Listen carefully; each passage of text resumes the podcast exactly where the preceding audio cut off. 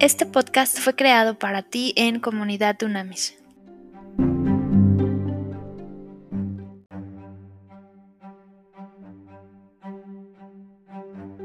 Trascendente y poderoso día, maravillosos líderes de verdad. A ver, vamos a ver un principio impresionante de las y los líderes de verdad. Primera de Juan, fíjate bien, primera de Juan 1.8 dice claramente, escúchalo, eh, abre tus oídos espirituales, duro y a la cabeza. Si decimos que no tenemos pecado, nos engañamos a nosotros mismos y la verdad no está en nosotros. En el 9 dice, si confesamos nuestros pecados, Él es fiel y justo para perdonar nuestros pecados y limpiarnos de toda maldad. Si decimos que no hemos pecado, lo hacemos a Él mentiroso y su palabra no está en nosotros. ¡Pum! Las y los líderes de verdad somos capaces de arrepentimiento genuino, de arrepentimiento de verdad. ¿Ok? Un líder y una líder de verdad nos arrepentimos también de verdad. Esto es importantísimo, ¿ok? Aquí dice claramente quién no ha pecado, quién no se ha equivocado, quién no ha fallado. Acuérdate que, pecar literalmente significa no dar en el blanco, o sea, alejarnos de Dios. ¿Qué, qué pensamientos, qué acciones, qué sentimientos, tú y yo, qué palabras, ojo, qué palabras tú y yo estamos, hemos hecho y estamos haciendo en, este, en estos momentos actualmente? que nos están alejando de Dios, que están obstaculizando la relación que podemos llegar a tener con Dios. la verdad es que muchísimas. Aquí dice claramente la palabra de Dios, o sea, que quien dice que no ha pecado es mentiroso. ¿Ok? Eso es una realidad. Pero aquí lo interesante es ser honestos con nosotros mismos y sobre todo ser honestos con Dios. ¿Ok? Esto es importantísimo. O sea, nosotros necesitamos entender claramente, claramente, que si hay algo que nos está alejando de Dios, que nosotros estamos provocando, tenemos que ir, eh, pero rápido, a buscar perdón. Eso es importantísimo. Ir en Él, estar en su presencia, clamar a Dios para su perdón. Y debemos tener la certeza absoluta, absoluta, de que Dios siempre siempre nos va a perdonar, ¿ok? Él perdona absolutamente todo y completamente todo, ¿ok? Es muy importante. Por eso es, es, clave entender un... Quiero que entiendas ahorita dos conceptos fundamentales, líder, de verdad. Una cosa es arrepentimiento y otra cosa es remordimiento. La mayor parte de las veces que nosotros estamos coachando, la gente tiene remordimiento, más no arrepentimiento. Hemos visto gente que llora, se revuelca, grita, jura, perjura, no, no tienes idea, ¿ok? Lo que llega a ser. ¿Y cómo sabemos que es remordimiento y no es arrepentimiento? Porque no cambia, no transforma su vida. Porque no deja de pensar, hacer, actuar, decir lo que venía alejándolo de Dios. Si no sigue haciéndolo. Entonces, cuando realmente tú, por eso dijimos al principio, arrepentimiento de verdad. Cuando realmente hay un arrepentimiento sincero de parte de nosotros, escúchame, hay veces que ni siquiera lloramos, ni nos revolcamos en el piso, ni nos andamos ahí autogolpeando. Lo que sucede simplemente es tomamos una determinación con una convicción de que Dios es el que nos va a ayudar por gracia y favor y misericordia y nunca más volvemos a caer en eso. Podemos caer en otra cosa, pero no en eso. Y si volvemos a caer, llegamos otra vez a pedir gracia, perdón y favor de parte de Dios. Y Dios nos va a habilitar para poder hacerlo. Remordimiento significa que no cambies tu comportamiento. Arrepentimiento significa que cambias tu comportamiento. Oye, pero ¿cómo lo hago si no puedo? Pues ya te pusiste en la posición de anotación. Cuando uno dice no puedo, lo que hay que hacer de inmediato es pedir gracia. Como pedimos perdón número uno, número dos hay que pedir gracia, favor y misericordia de Dios diciéndole ayúdame, ayúdame a dejar esto, ayúdame a alejarme de esto, ayúdame a alejarme de estas personas, de estos pensamientos, de estas palabras, ayúdame, no quiero seguir alejándome de ti, quiero estar en tu presencia, quiero estar conectado 100% contigo. Entonces esto es, esto, es, importantísimo entender, ¿ok? Muy importante. Y, lo, lo, que es muy claro es que, es que necesitamos entender que hoy, hoy es el día que el Señor creó para que nosotros dejemos de pecar, dejemos de fallarle, de alejarnos, de dejar de honrarlo a Él. Hoy, justo hoy es un buen día para detener esto. Justo es un buen día para que te levantes y digas basta. Y además quiero ser muy claro en esto, ¿ok? En los coachings que nosotros hacemos, todos los días nos damos cuenta, y esto está comprobado psicológicamente, y es además un espiritual, lo que te voy a decir ahorita, hay, un, hay una repetición de patrones. Es decir, si hay un pecado recurrente, un pecado recurrente se convierte en maldición, cuidado, ¿ok?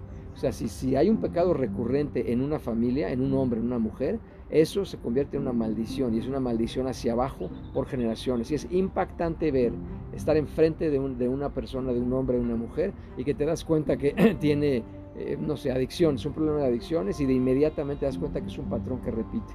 El abuelo, el padre, el hijo, el nieto, es impresionante. Un patrón de suicidio, de, que se están suicidando, alguien se suicidó y hay una tendencia al suicidio. Hay un patrón de, abuso verbal, sexual, psicológico, físico. Hay un patrón clarísimo que se repite familiarmente, ¿ok? Hay, eh, hay una depresión brutal que lleva a la gente a estar inutilizada por completo. Hay un patrón familiar que se repite, ¿ok? ¿Qué es lo que hay que hacer? romper espiritualmente. ¿Eso por qué? Porque es una maldición. ¿Cómo se hace espiritualmente? A través de Dios, pidiendo y clamando a Dios que rompa. Y así como tú y yo, ojo, ¿eh? podemos negativamente marcar a nuestros familiares, pues obviamente está la otra cara de la moneda. Podemos detener esa maldición y decir, hasta aquí llegaste, se acabó. O sea, nunca más va a pasar esto en mi descendencia. Pedimos gracia favor a Dios misericordia y espiritualmente rompemos eso y hacia abajo que llevamos nosotros bendición. Entonces que no recuerden al abuelo o al bisabuelo por la maldición sota que les dejó, que recuerden al bisabuelo, que te recuerden a ti y a mí por la bendición inmensa. Y hay gente que dice, ay, no, no, pero es que esto es como muy poético, muy real. Ah, no, pues te lo voy a mostrar físicamente. Hoy tú y yo conocemos familias que viven de herencias, que les dejaron quiénes, los abuelos o los bisabuelos, nada más te digo eso. Si eso en lo físico se cumple, pues tú crees que no se cumple en lo espiritual y en lo emocional, claro que se cumple. ¿Sí me entiendes? O sea, hoy hay gente que vive de lo que claramente de lo que dejaron de herencia eh, antecesores, ¿ok? Sus ancestros. Pues eso es lo físico, eso es dinero, eso es de tierra, no sé, propiedades. Bueno, pues lo mismito ocurre. Hay una herencia que tú y yo dejamos espiritual, mental y emocional. El carácter, por supuesto que se acuérdate que es temperamento personal y carácter. Claro que eh, obviamente el temperamento ya sabemos que se hereda por mínimo 10 generaciones, es una confirmación psicológica.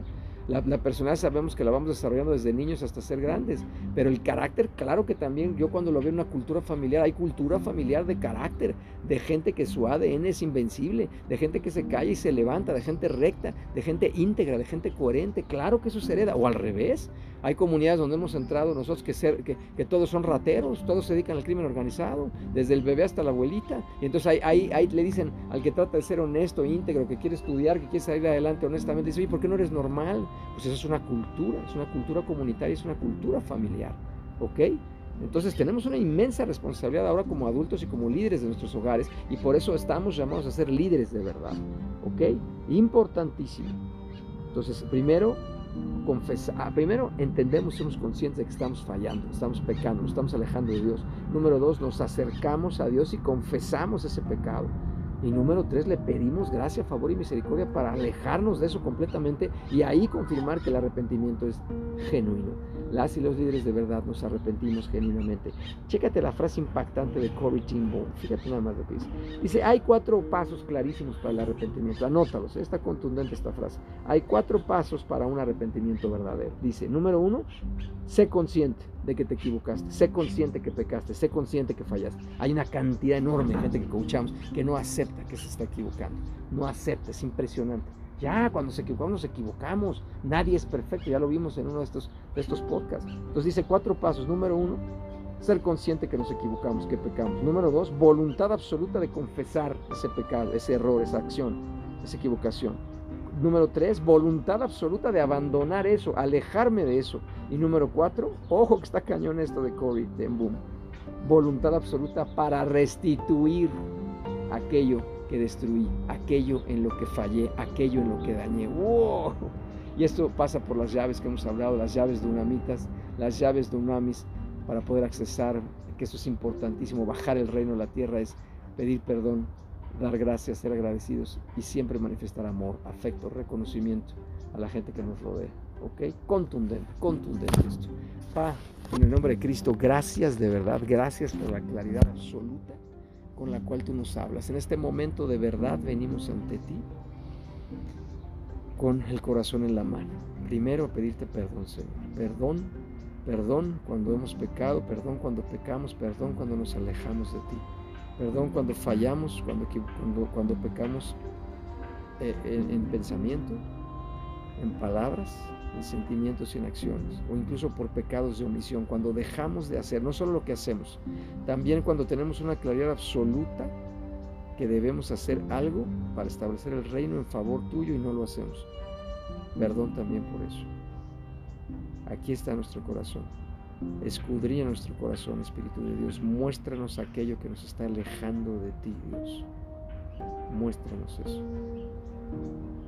Número uno, perdón de verdad. Número dos, te pedimos por favor que nos des la gracia, el favor, la misericordia para alejarnos de eso.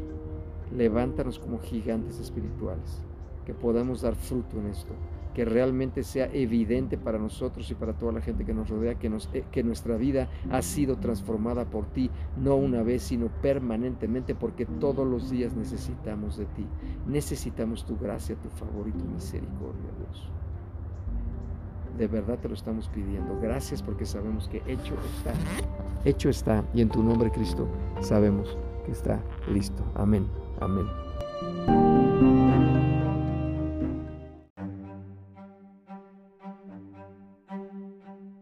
Haz contacto en comunidadunamis.com.